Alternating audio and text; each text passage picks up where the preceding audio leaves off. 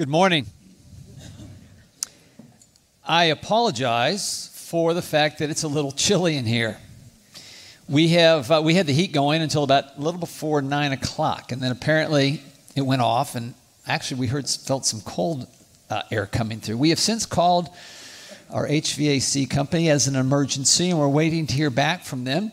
Uh, it's probably not lost on me that uh, in the message today, as we're going through the book of First Thessalonians, that Paul does speak of suffering, but I don't know that being cold in church rises to the level that Paul is referencing. But I tell you what, let's go with it for now. And uh, and I'm kind of happy because it's gonna it's gonna keep you um, it's gonna keep you awake, and that's a good thing. That's a good thing for what we're talking about. Um, this morning as we continue in our study.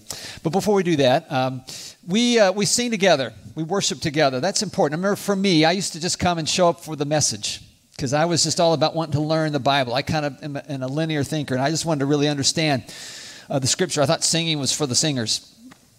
But when I was challenged to worship God, that was a catapulting moment in my relationship with Christ when I really began to worship. And so I thank you for doing that. Another way that we worship is we give back to God we, we put our money where our mouth is and we put our, our, our faith uh, boots on the ground and that is we give back that which we tend to hold on to. So um, i want to pray for our offering. Those of you that are visiting with us this is not for you but those that call this place home you can give electronically you can give in the boxes in the back. But the idea is that we give in a way that acknowledges and recognizes what god gave us in christ. So let me pray for the offering. God thank you for all you've given us. Thank you for the test that it is is our faith in you or is it in our money? And Father, I pray that today you win, that we would give back to you in a way that would reflect our understanding of your sacrifice for us in Christ, and that you would use these offerings to minister to people, to bring the hope, the truth, the life, and love of Jesus to people that need it. And I pray this in Christ's name. Amen. Well, surprisingly, uh, this is not going to be typical, but this is the second week of our starting with three services. We celebrated last week with uh, home baked cookies, which were amazing. I kept hearing that. They were unbelievably good. Well, today we did something a little bit differently, and that is under three, possibly four seats, we have placed some uh, gift cards. So I'm going to ask you, look under your seat and see if you got a gift card. We just want to kind of, you know, get we randomly spread them out. We only found two of them last service.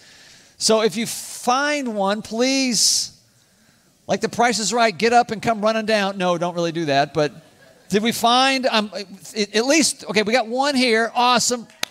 Renee, good job. Very nice. Do we have a second one yet? Anybody? Over here. Over here. Chris, is that? No? Ellie, all right. Very, that's two. Do we have a third one?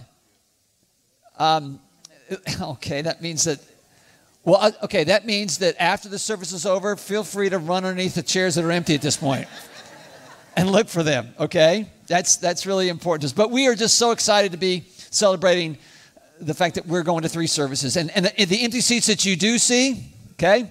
Visible reminders, object lessons that we've got work to do. We've got seats to fill with people that love Jesus or need to learn how much Jesus loves them so they will love him back, okay? Well, let me pray and ask for God's blessing as we jump into Thessalonians. Father, thank you for your word. Thank you for preserving and protecting it so that we could learn from it, learn who you are, and learn who we are. I pray you would speak through me. I have nothing to say, but you have everything to say. May you speak through me in a way that is transformative, that brings great glory and honor to your name. And I ask this in Jesus' name.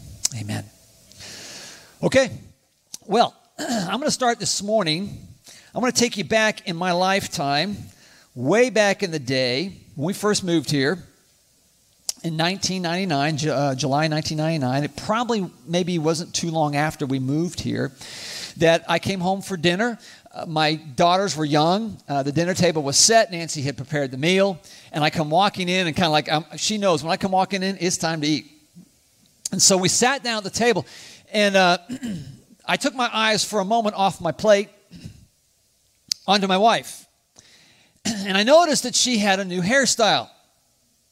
It was kind of this, uh, this um, really, it's hard to explain, but um, she'll help me next service when she's here. But it was a perm, but it was a wet perm. She had all kind of, you know, the goo stuff in there. I, I don't know what it was, and it was tight. And I was sitting there, And, and, and the first thing I said to her was, I looked at her, I said, So we're going with the wet look? I know, I know, I know. That phrase lives in infamy in my family. My daughters still to this day bring it up, Dad, is this the wet look? But when I said it, my daughters, even as young as they were, knew at that point, Dad just screwed up. Because they were like, and uh, it didn't go well after that. So um, I said the wrong words in the wrong way, and I got the wrong result. I'm sure I'm not alone in that. And I say that because this morning we're gonna we're in the second chapter of First Thessalonians, this letter that Paul has written to people just like you and me. He, he started this church in Thessalonica, which today is the second largest city in Greece.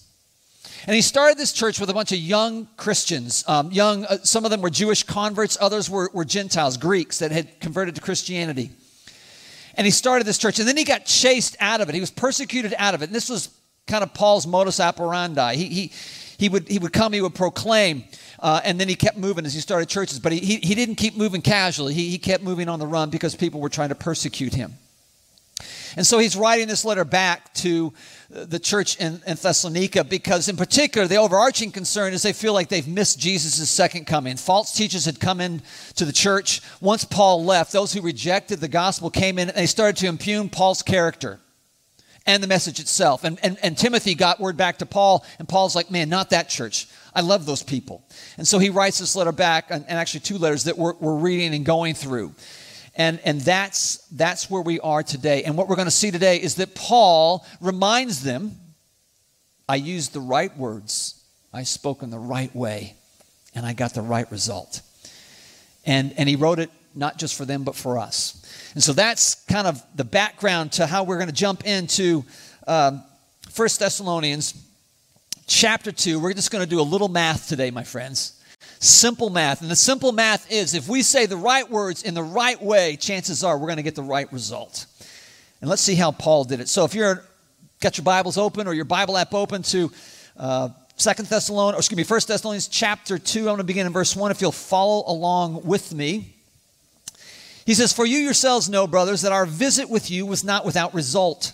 On the contrary, after we had previously suffered and we were treated outrageously in Philippi. They had the air conditioning up so high we were freezing. As you know, we were emboldened by our God to speak the gospel of God to you in spite of great opposition. For our exhortation didn't come from error or impurity or an intent to deceive. Instead, just as we have been approved by God to be entrusted with the gospel, so we speak, not to please men, but rather God, who examines our hearts. For we never used flattering speech, as you know or had greedy motives. God is our witness. And we didn't seek glory from people, either from you or from others. Although we could have been a burden as Christ's apostles, instead we were gentle among you as nursing mother nurtures her own children. We cared so much for you that we were pleased to share with you not only the gospel of God, but also our own lives, because you had become dear to us. For you remember our labor and hardship, brothers working night and day, so that we would not burden any of you, we preach God's gospel to you.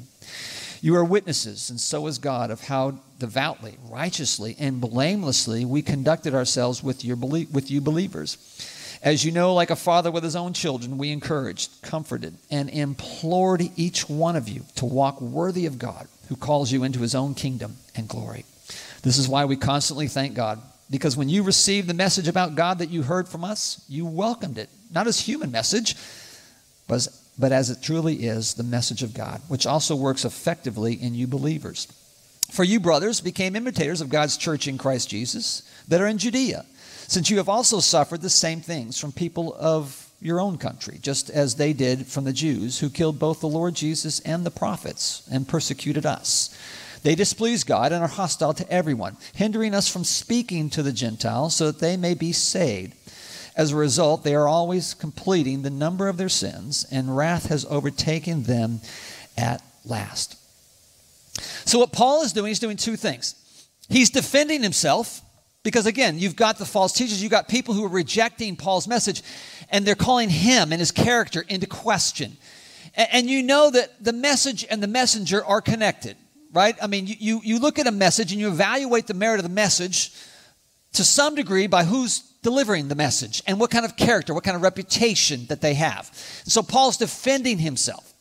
But the second thing he's doing is he's modeling for them what it looks like to say the right words the right way to get the right results.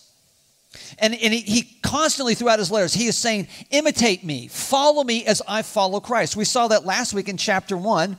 In verse 7, or verse 6, he says, And you became imitators of us and of the Lord. And then in Second Thessalonians chapter 3, verse 7, he says this.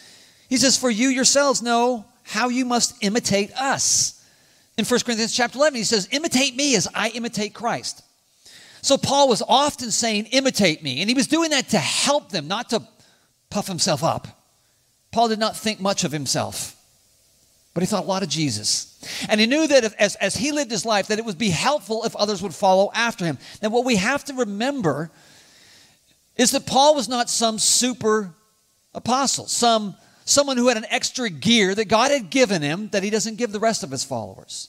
Paul was just like you and me. He was a spirit filled, empowered uh, presence of God was in him through the Holy Spirit. He just leveraged it more than we probably do. And so we can't discount and dismiss what Paul's going through as, as if that was for him and his gear because God gave him more than he gave us. No. No, when Paul says imitate us, and this is very humbling, especially when you read today. When Paul says imitate me, it's a hard road, my friend. And we can't rationalize that away. And so, Paul, for two reasons, defending himself, and secondly, is for imitating, asking them to imitate him, but not just them, it's us. You see, God has preserved and protected and, and kept the scriptures together so that we here in Graham, Washington, are reading a letter that Paul wrote two, almost 2,000 years ago that God said this is important. Now, we say Paul doesn't have a, an extra gear, he doesn't. But now God uniquely through him wrote many of the new, much of the New Testament. And so we're to read this because it was written for us, not just for the Thessalonians. And that's how I want us to go through the rest of this. I hope that's how you heard it as I read it, was that it wasn't just something for someone way back in the day, that it's actually for you and for me. And we're going to start with our simple math equation. And the first thing that Paul says is it's about the right words. The right words are important. I don't know if you heard in the first nine verses, the word gospel came up four times. Speak the gospel of God. And then after that, he refers to it as the message about God. And so the right words that I'm speaking of today, that Paul is speaking, that Paul wants us to model to speak, is the gospel. And the gospel is a fancy word for good news. And I'm going to start on the back end first. Good news. The news part. The gospel involves news. The gospel isn't us telling people how to live their lives. We're not the moral police. It's about an event. Something happened that was unique. And that something is a someone, and it's Jesus Christ. And what makes him unique is not that he loved people, not that he taught profoundly, not that he traveled as an itinerant speaker, not that he was compassionate and showed mercy to people. That, that's not what made him unique. What made him unique was that he lived a perfect life and died a substitutionary death. That when he was hanging on the cross, he says, Why have you forsaken me, Father? At the same time, and out of the same mouth came, Father, forgive them, for they know not what they do, as people hurled, hurled insults at him and said, Hey, if you're the Savior, why don't you get off the cross? And then he was resurrected three days later. So he lives the perfect life you and I couldn't live in our place. And then he goes and he dies a substitutionary death. So the, the judgment for our sins, he absorbed it, not you and me. And then he was raised three days later for God to say, This is the guy. Follow him. Put your faith and trust in him, and you will be saved. And that was the message. That's, that's the event. And the reason the event, the news is so good is because we're so broken that we need a Savior. And Jesus did all of that so that we could be right with God. And, and we, when we put our faith and trust in Him, our sins are forgiven, past, present, and future. That's what makes the gospel, the right words that Paul was speaking, that's what makes them so wonderful and so good. You recall we, uh, in the fall, as a church, we went through uh, in our small groups a church wide study of the gospel. I mean, if I were to ask you prior to when we did that, and maybe even now, how would you, if you weren't, if you needed to say the right words to someone, the gospel, how would you say that? What would you say? And I'm going to give you a quick review of what we, as we went through that small little book that was that packed a big punch. The first thing we understand about the gospel is that we are accountable to a God who created us. God has fashioned us. He has made us in His image. We come from Him. Now, I realize that's a faith statement. I wasn't there when He pulled it all together. And any of you who, who kind of are on the other side of it saying, no, I, I don't believe in a divine design or divine creator. I, believe that it came through a process, maybe an evolutionary process. Uh, that, that's, there was no, no one behind that process. Well, realize that both of us are making faith statements there. Because you cannot prove that, just like I can't prove a divine creator. And so both of them are faith statements. And then it comes down to whose, whose faith or, the object of whose faith is stronger. I, I believe that creation explains, as God has given us, that He made you and He made me. That we are fearfully and wonderfully made, Psalm 139 tells us. And for that reason, because he made us, we are accountable to him. The second part of understanding the gospel and the good news is that we've sinned against him. We have chosen to kind of go our own way. I, I did that for till I was a sophomore in college, freshman in college, in which I finally like took the hand off the steering wheel and said, "I'm about to drive off the cliff." Some of you have done that. Others of you haven't. You're still trying to be Captain King and CEO in your life. You're still trying to be uh, with the steering wheel and, and God's riding shotgun, maybe. And the fact is that we've sinned against Him in doing that. And we're accountable to God for that. And we, we can't satisfy the debt. We can't pay that debt off. And so, God, number three, step number three, or understanding number three, is that God makes a way through Jesus for that to happen. And Jesus comes and He does everything I said He did just a moment ago. And then the fourth and most important part of the gospel is it calls for a response, my friends. This isn't merely just intellectually ascending to, to, to accept uh, statements and beliefs, but we have to respond and live our lives in light of it. And what that means is we confess to God our sins and our brokenness and that we tried, we've, we've been trying to run our lives. And we turn from our sin and we put our faith and trust in Jesus. And that is the right words to say.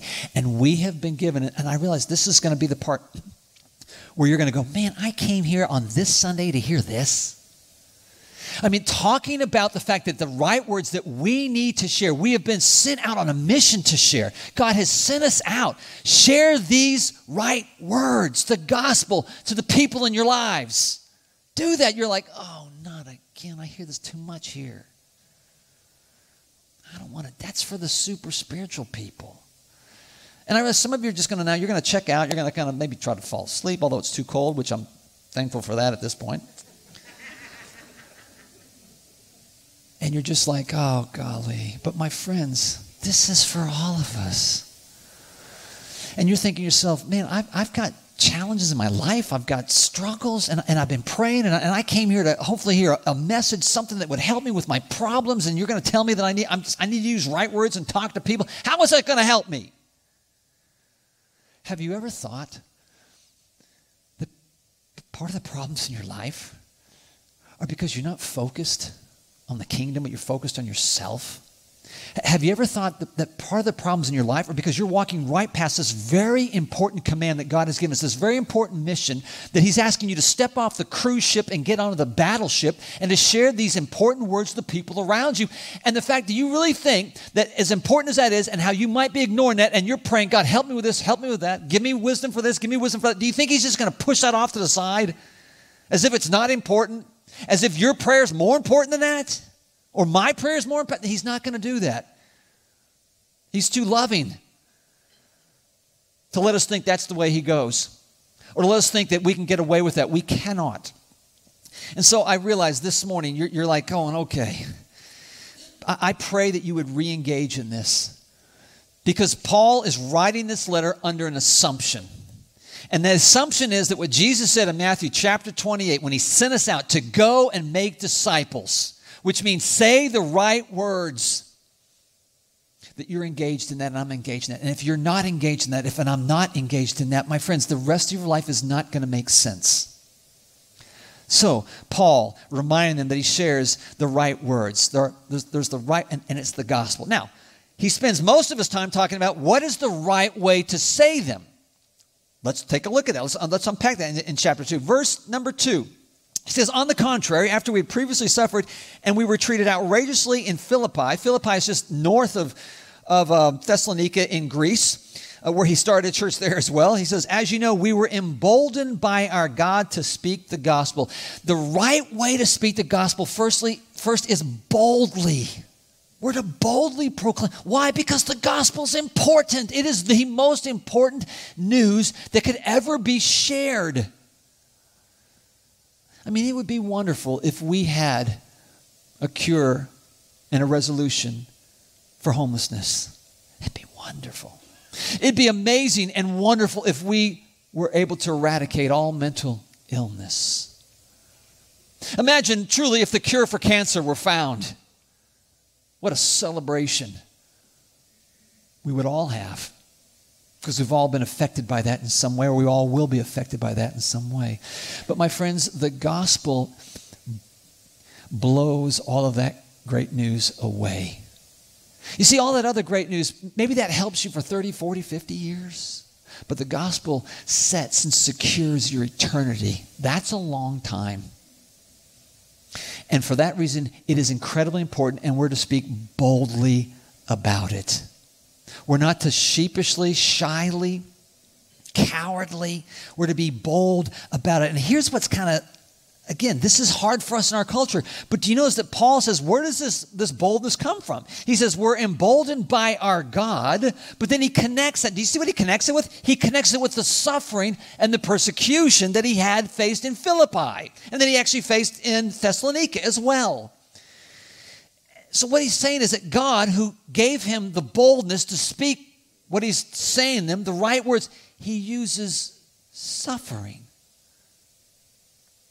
to bring the boldness. You would think it'd be just the opposite. You think that when, when the suffering happened, the persecution happened, you begin to speak a little more faintly. You begin to kind of get out of the public eye a little bit more often. But Paul says, no, we were emboldened to even go harder. Why is that? Because suffering galvanizes you to whatever you're suffering for. I mean, it's kind of like the two guys in the, in the uh, foxhole, right? In, in the war. They don't know each other from Adam. But man, when bullets are flying over top, they become the best of buds. They're like, man, they're connected. Why? Because suffering galvanizes, it connects you. And I just wonder, I wonder if your Christian message and my Christian message, I wonder if our right words are muted. Are they muted because they don't really come out of a sense of suffering, where we really have galvanized and connected ourselves to this incredible gift that's called the gospel. Now, I'm not saying we go look for it. Please don't hear me say that. But I'll take you back to what I, a verse I shared with you last week, 2 Timothy chapter 2, verses 3 and 4, that I said kind of circulate. They kind of come back around in my life periodically. It's Paul um, and he's talking to Timothy, and he's saying, like a good Christian soldier, he says, Do not get entangled in civilian affairs. So the civilian life, the breaks are good, but don't get entangled in them. And, and I, just, I just wonder if we're so entangled in our civilian life, if we're so focused on this world and what's going on in this world that we have lost sight, we've lost focus, we've lost a motivation and a desire to get off the cruise ship and to get on the battleship. And we didn't, we didn't do any of that. We, we worked hard to support our own selves because we know that saying the right words comes when we say them selflessly. They worked to support themselves. They didn't want anything to get in the way or to compromise their message. I, I, for me, this is one of the, the things when I went from being a CPA out of the marketplace and into the, the pastorate, um, I missed this part. Because, like Paul, he, he didn't want to be seen as, in the message that he was sharing, he didn't want to be seen as the hired gun. In other words, this is what you're supposed to say because we're supporting you to say it. And, and I remember, I, I, have, I would say that I probably have, I had as many conversations about Jesus before I was a pastor than since I've been a pastor. And, and they're entirely two different experiences. When I would walk into a buddy's office and I would sit down and I would start a conversation, I'm just one that I'm, I'm like him. I was just one of the guys getting to talk to him. But now when I have that conversation, I'm the hired gun. I'm supposed to say that. And I, I, I take great lengths to try to get through that and try to say, I, have said this so many times, it's just like rote in my mind. I go, I would tell you this even if I wasn't a pastor. That's how important this stuff is. And so we need to think what how do we live our lives in a way that doesn't get in the way of the right words? What might we need to uh, sacrifice? How how might we selflessly need to live so that the people that are watching us say you know what? He or she must really believe that because it's costing them something. Thirdly you notice he made a reference to some familiar relationships. He talked about how he says, We're treating you gently, right? He says, like a mother would nurture a, nurse a child, or like a father would nurture a, a son. He says, We're treating you gently. In other words, we're not coming at you with the Bible going, turn or burn, whap, whap, whap. You've been there, I've been there. He goes, We don't come with a judgmental spirit. You realize that this is, this is God's sense of humor in all this. Do you know who Paul used to be? Paul used to be Saul. Do you know what Saul did as a, as a vocation? He chased Christians down and he killed them, and he persecuted them. And now here God flips him around on the road to Damascus. And he speaks to Saul. He says, What are you doing? And Saul is transformed and Paul goes out, and he is arguably the greatest New Testament individual outside of Christ, bar none. And here he has him gently coming to them, vulnerably, humbly sharing the right words now there's time for cold calls. There are times when you just you don't have time. I mean, there's times when I have been sitting on an airplane, honestly, sitting on an airplane. I'm tired, and God is saying, I want you to start a spiritual conversation with him. And I said to God, I don't want to do that. Sometimes I haven't, and I regretted it immensely. And other times I did, and I had an amazing conversation. And then other times I did, and they looked at me like, I need another drink. so I don't have to, you know, so the the time I got to sit with this guy is hopefully goes by a little quicker.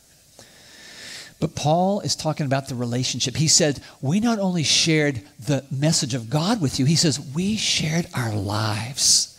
Relationally, we engaged.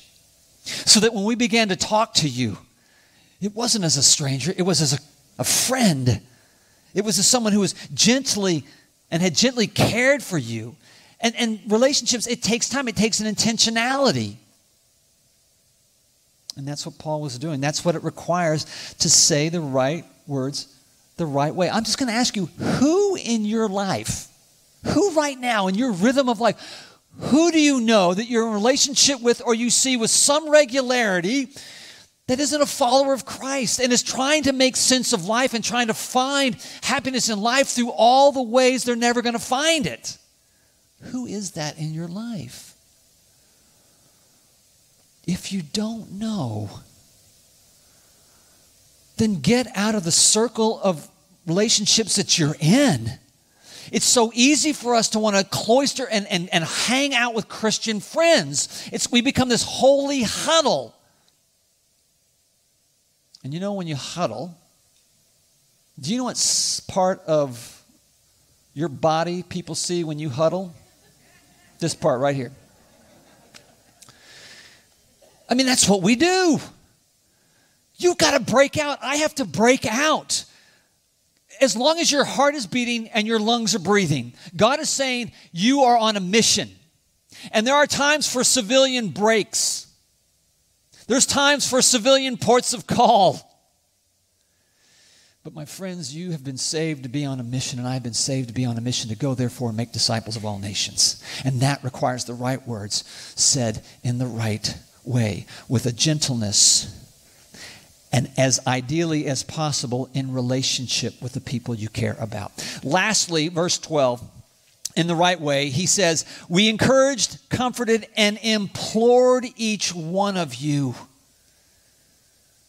Paul pleaded. Earlier, I said that he was bold because the message is that important. But now he pleads because the person is that important. Please understand that when you share the right words, and I share the right words, at some point, if you're really, if you care about them and you love them, and I promise you, I can feel as big a burden for the person sitting next to me in the airplane that I know that if they were to die the moment they got off the airplane, what their eternity would look like. That scares me. And I can feel a burden for them in the same way that someone, some of you in this, in this room, who I love dearly, and, and, and you've not crossed the line of faith yet. I plead with you to do that. It's, it's the message is that important, but you're that important. And this is where you come to the point in this person you care about, and, and you just simply, you kind of like, okay, I, have I've done the relational things, I, have invited them to things, and we've, we've kind of had a few conversations here and there. Uh, I've invited them to church. What, but at some point, you kind of, and you simply, you've got to say something to this effect Ross, I care a great deal about you. I, I'm so thankful for our relationship. And I want the very best for you. And for me, with everything I know and the strongest convictions I have, the best thing you could ever have is a right relationship with God. Can we please talk about that? Can I share with you good news about how that's possible? And then you got to let them decide. And, and you're going to get different responses. But at some point, we plead for them to respond. And that is how we say the right words the right way. And God will use the strength of our belief in our lives in a way as we live them out publicly that strengthens the message. Now realize that sometimes you're going to say the right things the right way and people will reject you because we don't have control over that, but that's just the possibility. That's just what happens. But what I don't want to happen is someone to think to themselves, who am I to say these words? You see, Satan wants you to think that you don't have it within you, that you're not the right person because you're not perfect. He'll use perfection to keep you from saying the right words the right way. Don't let him do that. No one is perfect. You're simply sharing with somebody else who's imperfect like you how you have found the greatest love of all in Christ Jesus. So, Paul, modeling for them the right words, spoken in the right way, and he makes reference to the fact that in this case, he celebrates that there were the right results. He says in verse 1 of chapter 2 For you yourselves know, brothers, that our visit with you was not without result. In other places, he says, You received the gospel, you welcomed it. So, what happens is when you say the right words in the right way, you're increasing the chances for there to be the right results. That people will receive this incredible message. And what, is it, what does it? It means that, that they'll receive that what you're saying is authoritative in their lives. They'll, they'll receive it, that it's, it, it's, it's transformative. They've seen it happen in their lives. They'll receive that. And we rejoice and we celebrate in that. That's what baptism is all about. So we're excited to be have a baptism here in just a moment. But the way one receives what Paul is giving out in the way of right words and the way that we would give out right words in the right way, it means that you humbly accept and acknowledge that you need a Savior and you simply confess that. That's what that means, is to receive it. It doesn't mean you're just merely gaining knowledge. It means you're truly transformed by it. Now you're going to live your life in light of it. And you will see, as Paul mentions, you will see the results in your life. There will be changes in your life, and they're changes that last. And you, as you share this message with somebody, if you really want to know, you'll see the changes in them. You'll see them, as Paul says, to walk worthy of God in verse 12. To walk worthy of God. What he's saying is, you're not walking to salvation in other words, you don't have to live this worthy life and then God says, okay, you're in the club. You're walking worthy from salvation. You've received it. It was a gift. You couldn't earn it. And out of that now comes this life that you want to honor the one who did that. There's a big difference there. One's religion and one is all about a relationship with Jesus. And the last thing I'll point out to you we don't like this. But Paul expresses the validation in the walk that they have as a worthy walk. Verse 14 For you, brothers, became imitators of God's churches in Christ Jesus that are in Judea, since you have also suffered the same things. I don't really like that. And I don't think you do either. But we cannot escape the fact that there is validation through suffering as it relates to our faith. Again, our message is muted because it doesn't come it doesn't look different. I mean, in many ways, Christians seem to be like they're trying to be like everybody else, but we got a little bit of Jesus in our pocket to get us out of the tough times. But that's not what Jesus said. If anyone wants to come after me, let him deny himself and take up his cross. I mean, he, he made it very clear. There will be suffering. When you share this, people will reject. Remember, I said last week, the gospel is offensive to people because it challenges their pride. I'm not that bad that someone has to die for me and it challenges their autonomy, their perceived autonomy, their, their, their, their desire for, for stuff that they want. No, no, you, you give that up because you follow King Jesus. But it's worth it.